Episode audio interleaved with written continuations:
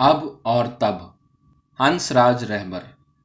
شربتی کا سر ننگا تھا اور بال قدرے بکھرے ہوئے تھے، جنہیں وہ بائیں ہاتھ سے گاہے گاہے درست کر لیتی تھی۔ ورنہ اس کی تمام تر توجہ اپنے کام پر مرکوز تھی۔ ماحول سے بے نیاز، وہ رضائیاں سینے میں منہمک تھی۔ وہ جانتی تھی کہ دن بھر جتنی محنت کر کے وہ جتنی رضائیوں کے دھاگے ڈال دے گی، اتنے ہی پیسے اسے مل جائیں گے۔ پہلے روز وہ بمشکل ایک رضائی میں دھاگے ڈال سکی تھی۔ لیکن اب دو میں ڈال لیتی تھی اور اپنے کام کی رفتار اس سے کم ہونے دینا نہیں چاہتی تھی۔ اس لیے اس کا ہاتھ جلدی جلدی چل رہا تھا۔ اسے تن کی سدھ بھول گئی تھی۔ وہ ایک قمیص اور شلوار پہنے ہوئے تھی اور رضائی کے ایک کونے سے دوسرے کونے تک گھوم رہی تھی، جہاں بیٹھ کر اس نے کام شروع کیا تھا۔ دوپٹہ وہیں زمین پر پڑا رہ گیا تھا، جس کی اسے مطلق پرواہ نہ تھی، کیونکہ سر کو ڈھانپنے کی فکر کرنے سے کام میں حرج واقع ہوتا تھا۔ کام ادھورا رہنے سے ٹھیکے دار آدھی مزدوری کاٹ لیتا تھا۔ سرکار فوج کے لیے رضائیاں تیار کروا رہی تھی۔ کام ٹھیکے پر ہو رہا تھا۔ روئی بھرنے کے بعد انہیں سینہ درکار تھا۔ چنانچہ کرول باغ کے مغربی کونے پر جو نئی بستی آباد ہوئی ہے، وہاں ایک کھلے میدان میں رضائیاں بچھی ہوئی تھیں اور سینکڑوں عورتیں اس میں دھاگا ڈالنے کا کام کر رہی تھیں۔ ان میں سے اکثریت مزدور عورتوں کی تھی، جو برسوں اور پشتوں سے مزدوری کرتی چلی آ رہی تھی۔ اس لیے محنت مزدوری کرنا ان کی عادت بن چکی تھی۔ اس کام میں انہیں ذرا بھی جھجک یا شرم محسوس نہیں ہوتی تھی۔ وہ اطمینان سے رضائیاں سی رہی تھیں اور ان کے بچے قریب ہی کھیل رہے تھے۔ لیکن ان میں کافی تعداد ایسی عورتوں کی بھی تھی جنہوں نے پہلے پہل اس میدان میں قدم رکھا تھا۔ محنت کو اجرت میں تبدیل کرنے کا ان کی زندگی میں یہ پہلا موقع تھا۔ انہیں اس جگہ تک پہنچنے میں بہت کچھ ذہنی تذبذب اور روحانی کشمکش کا سامنا کرنا پڑا تھا۔ اور جب آئی تھیں تو ان پر ایک غیر قدرتی احساس تاری تھا۔ سانس پھولی ہوئی معلوم ہوتی تھی، جیسے کوئی دیوار پھاندنا پڑی ہو۔ بہت سے اصول توڑے ہوں۔ شربتی بھی ایسی ہی عورت تھی۔ اس نے بہت ہی ناسازگار حالات میں محنت مزدوری کرنے کا فیصلہ کیا تھا۔ اور جب پہلے روز اپنے خاوند کرپا رام سے کام پر آنے کی اجازت طلب کی تھی، تو اس پر ایک دم سناٹا سا چھا گیا تھا۔ جیسے اس کی روح کو بجلی نے چھو دیا ہو۔ اس پر کافی دیر تک سکتے کا سا عالم تاری رہا۔ جب شربتی نے اپنی بات ایک بار پھر دہرائی تو اس نے بے بس اور مخموم نگاہوں سے اس کی طرف دیکھا اور چپ رہ گیا۔ اس کی زبان سے ایک لفظ بھی نہ نکل سکا۔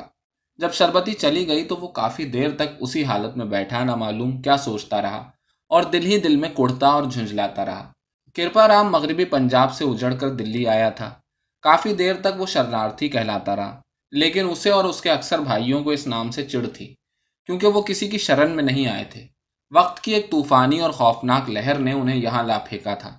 اس لیے حکومت نے ان کے جذبات کا احترام کرتے ہوئے انہیں پرشارتھی کہنا شروع کر دیا۔ لیکن کرپا رام کو یہ نام بھی پسند نہیں تھا۔ وہ اس کا مفہوم سمجھنے سے قاصر تھا۔ یہ نام اور الفاظ کیا؟ اسے اپنی موجودہ زندگی تک سے کوئی انس نہیں تھا۔ وہ صرف کرپا رام تھا اور اسے اکثر اپنا ماضی یاد آتا تھا۔ میان والی ضلع کے ایک گاؤں کلور کوٹ میں اس کی دکان تھی۔ قصبے کی آبادی دو ڈھائی ہزار کے لگ بھگ تھی۔ چار پانچ گھر ہندوؤں کے تھے، باقی سب مسلمانوں کے تھے۔ کرپا رام کا کاروبار خوب چلتا تھا۔ گھر کے مکان اور مویشی تھے۔ دکان کے علاوہ بینچ بیوپار تھا۔ وہ ٹھاٹ سے رہتا تھا۔ یہ سارا کاروبار اسے اپنے باپ دادا سے ورثے میں ملا تھا۔ اور وہ ان کی دی ہوئی جائیداد میں اضافہ کر رہا تھا۔ گاؤں کے مرکز میں اس کا پکا مکان تھا، جس میں متعدد کمرے تھے اور ایک تہخانہ تھا، جس میں وہ نقد روپیہ اور زیورات چھپا کر رکھتا تھا۔ زیورات شربتی کے نہیں، گاؤں کی عورتوں کے تھے۔ لوگ انہیں اس کے پاس گروی رکھ جاتے تھے، لیکن ایک بار اس تہخانے میں پہنچ کر باہر کم نکلتے تھے۔ اپنے زیور اور قیمتی کپڑے رکھنے کے لیے شربتی کے پاس ایک آہنی صندوق تھا جو دو مضبوط تالوں سے مکفل رہتا تھا۔ کرپا رام کے نزدیک شربتی بذات خود ایک ایسی شے تھی جسے روپے، پیسے اور زیوروں کی طرح چھپا کر رکھنے کی ضرورت تھی، بلکہ روپے اور زیوروں سے کہیں زیادہ، کیونکہ اس کے ساتھ خاندان کی عزت منسوخ تھی۔ اس لیے کرپا رام نہایت مستعدی سے شربتی کی حفاظت کرتا۔ بس چلتے اس کی ہوا مکان سے باہر نہیں نکلنے دیتا تھا۔ کیا مجال غیر مرد کا سایہ تک اس پر پڑ جائے؟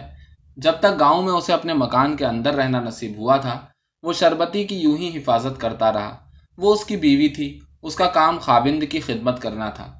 جب سے وہ بیائی آئی تھی، کرپا رام نے کبھی بھی اپنی دھوتی خود نہیں نچوڑی تھی۔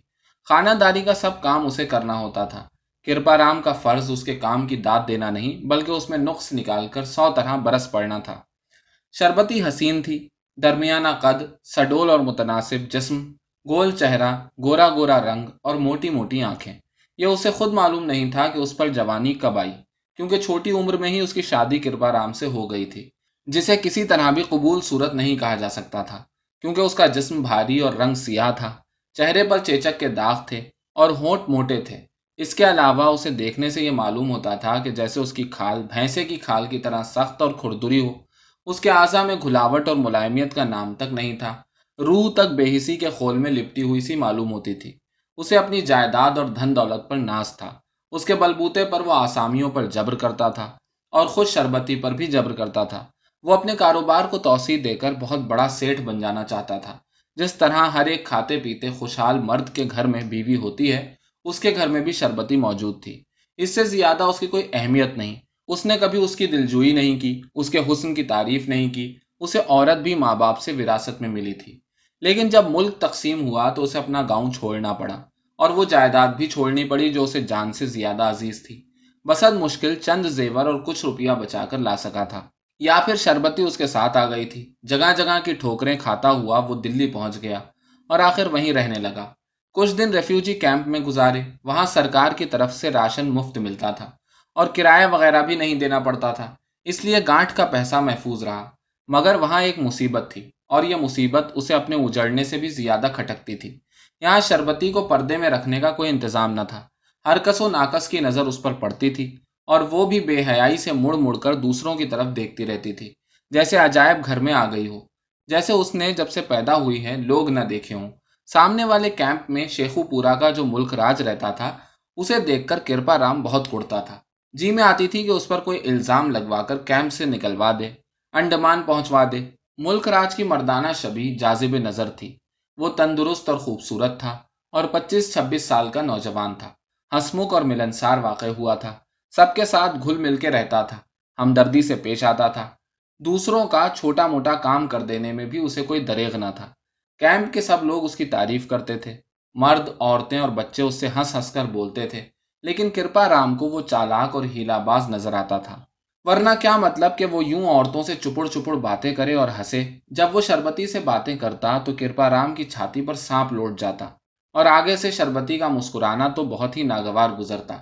اس کے نزدیک یہ بے حیائی کی انتہا تھی۔ وہ اس حرکت کے لیے شربتی کو کئی مرتبہ سخت سست کہہ چکا تھا، لیکن شربتی کو اس کی مطلق پرواہ نہ تھی۔ وہ اسے اکثر ملک راج سے ہنستے اور باتیں کرتے دیکھتا تھا۔ ایک ملک راج ہی کیا؟ وہ اسے کس کس سے باتیں کرنے سے روکے؟ طرح طرح کے لوگ اکٹھے ہوئے تھے۔ سبھی مل جل کے رہتے تھے۔ میدان میں کیمپ لگے ہوئے تھے۔ درمیان میں کوئی دیوار حائل نہیں تھی۔ پھر ایک دوسرے سے دکھ سکھ کہنا ہوتا تھا۔ عام طور پر چوکے چولہے کی چیزوں کی بھی کمی تھی۔ جو کچھ برتن بھانڈے بچا کر لا سکے تھے، انہیں عورتیں آپس میں لے دے کر استعمال کرتی تھیں۔ شہر کے لوگ ربط ضبط بڑھانے میں خاص طور پر تیز واقع ہوئے تھے۔ بات کرتے ذرا بھی نہیں جھجکتے تھے۔ بہن جی تمہارے گھر والے ہیں، سب خیریت سے تو آ گئے۔ وغیرہ وغیرہ قسم کے سینکڑوں سوال پوچھتے اور جواب دینا ہی پڑتا۔ ان کی عورتیں بھی کتنی چونچال تھیں۔ پھرکی کی طرح ادھر سے ادھر گھومتی پھرتی تھیں۔ سر ننگے، صرف بلاؤز اور پیٹی کوٹ پہنے ہوئے کھلے بندوں سامنے نل پر کپڑے دھوتی اور مردوں کی طرح صرف ایک کپڑا زیب تن کر کے نہانے لگتی۔ مرد چاہے تو نگاہ نیچی کر لے، مگر ان کی نگاہیں ذرا نہ جھکتی۔ کرپا رام شرم کے مارے زمین میں گڑ جاتا تھا اور چاہتا تھا کہ اس دلدل سے دور نکل جائے۔ اس نے ہم کیمپوں سے بارہا شکایت کی تھی کہ عورتوں کو اس بے حیائی سے روکا جائے۔ یہ سب کچھ تہذیب کے خلاف ہے۔ ہم نے بڑوں کی مریادہ چھوڑ دی ہے، تبھی تو یہاں تک پہنچے ہیں۔ لوگ اس کی باتوں پر مطلق دھیان نہ دیتے، لیکن وہ رٹ لگائے رکھتا، جس کو ذرا ہمدرد پاتا، اسی کے پاس اپنا دکھ درد لے بیٹھتا۔ یہاں تک کہ جب ریفیوجی ایکشن کمیٹی کے رضاکار یہ پرچار کرنے آتے کہ ہم کب تک یوں بیٹھے رہیں گے؟ حکومت سے مطالبہ کریں کہ وہ ہمیں بسانے کا اپنا وعدہ پورا کرے تو کرپا رام انہیں بھی اپنی رام کہانی سنانے لگتا۔ اور تو سب کچھ پاکستان میں لٹا آئے ہیں۔ ایک عزت بچی ہے، وہ بھی محفوظ نہیں۔ کوئی اوٹ نہیں، پردہ نہیں۔ بہو بیٹیوں کی آنکھ کا پانی اترتا جا رہا ہے۔ شربتی کو اس کی ہر وقت کی ایک کلکل اچھی نہیں لگتی تھی۔ وہ کئی مرتبہ اس سے الجھ پڑتی اور تنک کر کہتی، اور کسی کو تو اپنی بہو بیٹیوں کی فکر نہیں۔ ایک صرف تمہاری ہی عزت لوٹی جا رہی ہے۔ بڑے ایسے آئے ہیں کہیں کے مجھے مکھی بنا کے ڈبی میں بند کر لو۔ اسے شربتی کی یہ زبان درازی اچھی نہیں لگتی تھی۔ جب وہ گاؤں میں رہتا تھا تو اسے کبھی منہ کھولنے کی ضرورت نہ ہوئی تھی۔ مگر یہاں دوسروں کو کیا تماشا دکھائے؟ جب کبھی آپس کی کہا سنی میں ذرا اونچا بولنے کی نوبت آتی تھی تو لوگوں نے شربتی کو لانت و ملامت کرنے کی جگہ خود اسے برا بھلا کہا تھا اور وہ خفیف سا ہو کر رہ گیا تھا۔ شربتی دن بدن بدلتی جا رہی تھی۔ دوسری عورتوں کی روش اپنا رہی تھی۔ پہلے پہل وہ مجبور ہو کر کسی غیر مرد سے بات کرتی تھی، لیکن اب بات کرنا اپنا حق سمجھتی تھی۔ پہلے وہ کسی کی نظر اپنی طرف اٹھتے دیکھ کر چھاتیوں پر نہایت احتیاط سے کپڑا ڈھک لیتی تھی، لیکن اب سمجھتی تھی کہ کوئی دیکھتا ہے تو دیکھتا رہے۔ اس کا کیا چھین لے گا؟ نہ اس کا جسم شہد ہے اور نہ اس کی آنکھیں مکھیاں جو اسے چاٹ جائیں گی۔ وہ نگاہ کی حوثکاریوں سے بھی بے نیاز ہو گئی تھی۔ اپنے آپ کو چھپا کر رکھنے کے بجائے اسے اپنے ماضی پر غصہ آتا تھا، کرپا رام پر غصہ آتا تھا۔ جو دروازے سے باہر جھانکنے تک سے منع کر دیتا تھا اور وہ کیوں اس پر اپنی اجارہ داری جتاتا تھا؟ وہ جتنا ہی ان باتوں کو سوچتی تھی، اتنا ہی اسے کرپا رام کری اور بدسورت نظر آتا۔ وہ یہاں تک سوچنے لگتی کہ اسے کیوں ناحق اس مرد سے باندھا گیا۔ جب وہ دوسروں کے ساتھ بیٹھ کر فساد کی باتیں کرتا، مسلمانوں کے فرضی اور حقیقی مظالم بیان کرتا، تو اسے وہ مظالم یاد آیا کرتے جو کرپا رام اس پر ڈھایا کرتا تھا۔ کرپا رام دکان پر کام میں مصروف رہتا۔ اور وہ گھر میں تنہا بیٹھی، تنگ آ جاتی۔ گھر میں ساس، نند یا چھوٹا بچہ تک نہیں تھا، جس سے باتیں کرے، دل بہلائے۔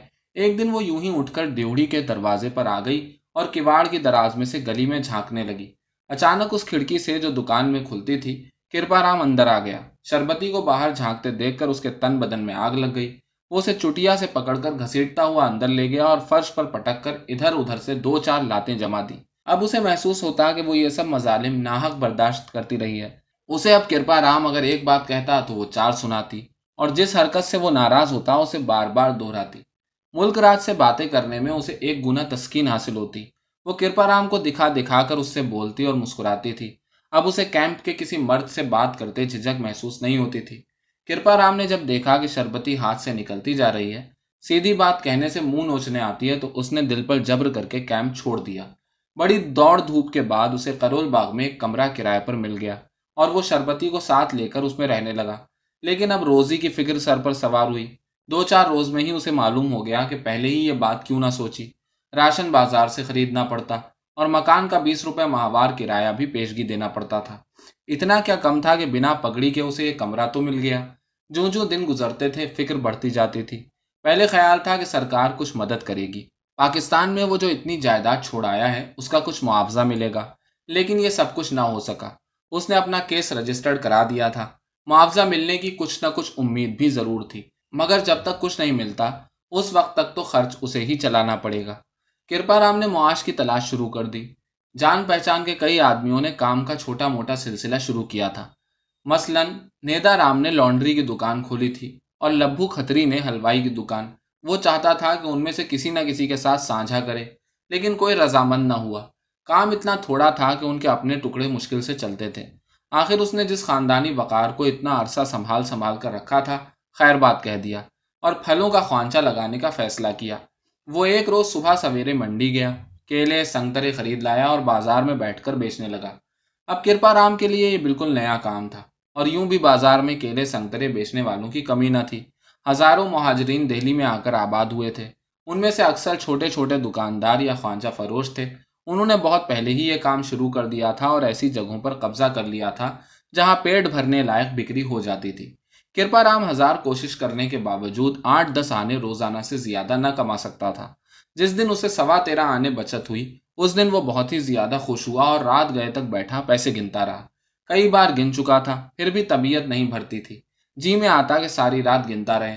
جیسے وہ سوا تیرہ آنے نہیں، سوا تیرہ ہزار روپے ہوں۔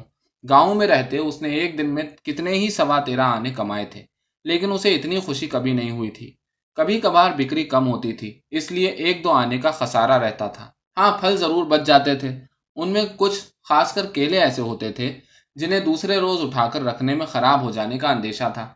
اس لیے کرپا رام انہیں کھا لینے میں مسلحت سمجھتا۔ جتنے پھل کھاتا اتنی اناج میں کفایت ہو جاتی۔ بعض مرتبہ میاں بیوی شام کو روٹی ہی نہیں پکاتے تھے۔ پھل کے طور پر پھل کھانا اچھی بات ہے، لیکن مجبور ہو کر روٹی کی جگہ پھل کھانے پڑے تو آدمی کی طبیعت جلد اچاٹ ہو جاتی ہے۔ اس لیے کرپا رام کو من مار کر پھل کھانے پڑتے اور کئی مرتبہ ضرورت سے زیادہ کھانے پڑتے، جس کی وجہ سے بد ہضمی کی شکایت رہنے لگی۔ لیکن اس نے پھل کھانا جاری رکھا اور بد ہضمی بڑھتی گئی، جو آخر پیچش بن گئی۔ پھل بیچنا تو درکنار، گھر سے باہر نکلنا مشکل ہو گیا۔ کرپا رام مرتے مرتے بچا۔ دو مہینے چار پائی پر پڑا رہا۔ قریب ہی ایک وید کی دکان تھی۔ شربتی اسے بلا لاتی اور اسے دوائی لے آتی۔ دوائی کے علاوہ ضرورت کی دوسری چیزیں بھی اسے خود خرید کر لانا پڑتی تھیں۔ کرپا رام کو یہ پسند نہیں تھا کہ وہ بازار جائے اور دکان پر گھومتی پھرے۔ مگر کیا کرے، بیماری کے ہاتھوں مجبور تھا۔ اتنا کیا تھوڑا تھا کہ بیوی کی دوا دوش کے کارن جان بچ جائے۔ وہ بدستور چارپائی پر پڑا تھا، مگر افاقہ ہو رہا تھا۔ اس دوران میں اس کے اندر ایک تبدیلی واقع ہوئی تھی کہ اسے اپنا جسم کچھ ہلکا پھلکا معلوم ہونے لگا، جیسے پیچس سے اندر کا میل دھل گیا ہو۔ اب شربتی کو دیکھنے کا انداز بھی بدل گیا تھا۔ نگاہیں اکثر اس کے چہرے پر گڑی رہتی تھی اور اس میں خاص جازبیت تھی، ملائمت اور ملاحت تھی۔ اس کا لہجہ بھی پہلے کی طرح کرخت اور تحکم آمیز نہیں تھا۔ اس میں متانت تھی، وہ پیار سے بولتا تھا۔ شربتی نے بھی اس تبدیلی کو دیکھ لیا تھا۔ اسے بھی اب کرپا رام کو دیکھ کر کراہت نہیں ہوتی تھی۔ تندی اور سختی سے پیش آنے کے بجائے وہ اس کی خدمت کرنا چاہتی تھی۔ وہ جانتی تھی کہ اگرچہ بیماری دور ہو گئی ہے، لیکن کرپا رام ابھی پندرہ بیس روز اور کوئی کام نہ کر سکے گا۔ اس لیے وہ چاہتی تھی کہ خود کوئی کام کرے۔ ایک روز بولی، منگو اور بسنتی رضائیاں سینے جاتی ہیں، میں بھی چلی جاؤں۔ تم تم مزدوری کرنے جاؤ گی۔ کرپا رام تجویز سن کر حیران رہ گیا۔ جب سب جاتی ہیں تو مجھے کون سا سرخاب کا پر لگا ہوا ہے؟ کرپا رام چپ ہو گیا۔ اپنی حالت اور گھر کی کیفیت کا دل ہی دل میں جائزہ لیا اور پھر دبی زبان میں کہا، کوئی سنے گا تو کیا کہے گا؟ کہنے کو کون اپنا بیٹھا ہے؟ سبھی پردیسی ہیں۔ شربتی نے جواب دیا اور مزید کہا، پھر کہنے سننے کی بات ہی کہاں رہ گئی ہے؟ جس سے جیسے بن پڑتا ہے، پیٹ کا دھندا چلا رہا ہے۔ اس دن سے شربتی رضائیاں سینے کا کام کر رہی تھی۔ شروع شروع میں وہ مزدور عورتوں سے کتراتی تھی۔ دوسری شرنارتھی عورتوں کے ساتھ ان سے ذرا فاصلے پر بیٹھتی تھی۔ رفتہ رفتہ یہ تمیز مٹ گئی۔ وہ ان سے ملنے جلنے اور باتیں کرنے لگی۔ ہم پیشے کی ہم پیشے سے نفرت کیا۔ وہ بھی تو محنت مزدوری کرتی ہیں، کوئی عیب تو نہیں کرتی۔ کرپا رام کی نگاہ اب اور بھی بدل گئی ہے۔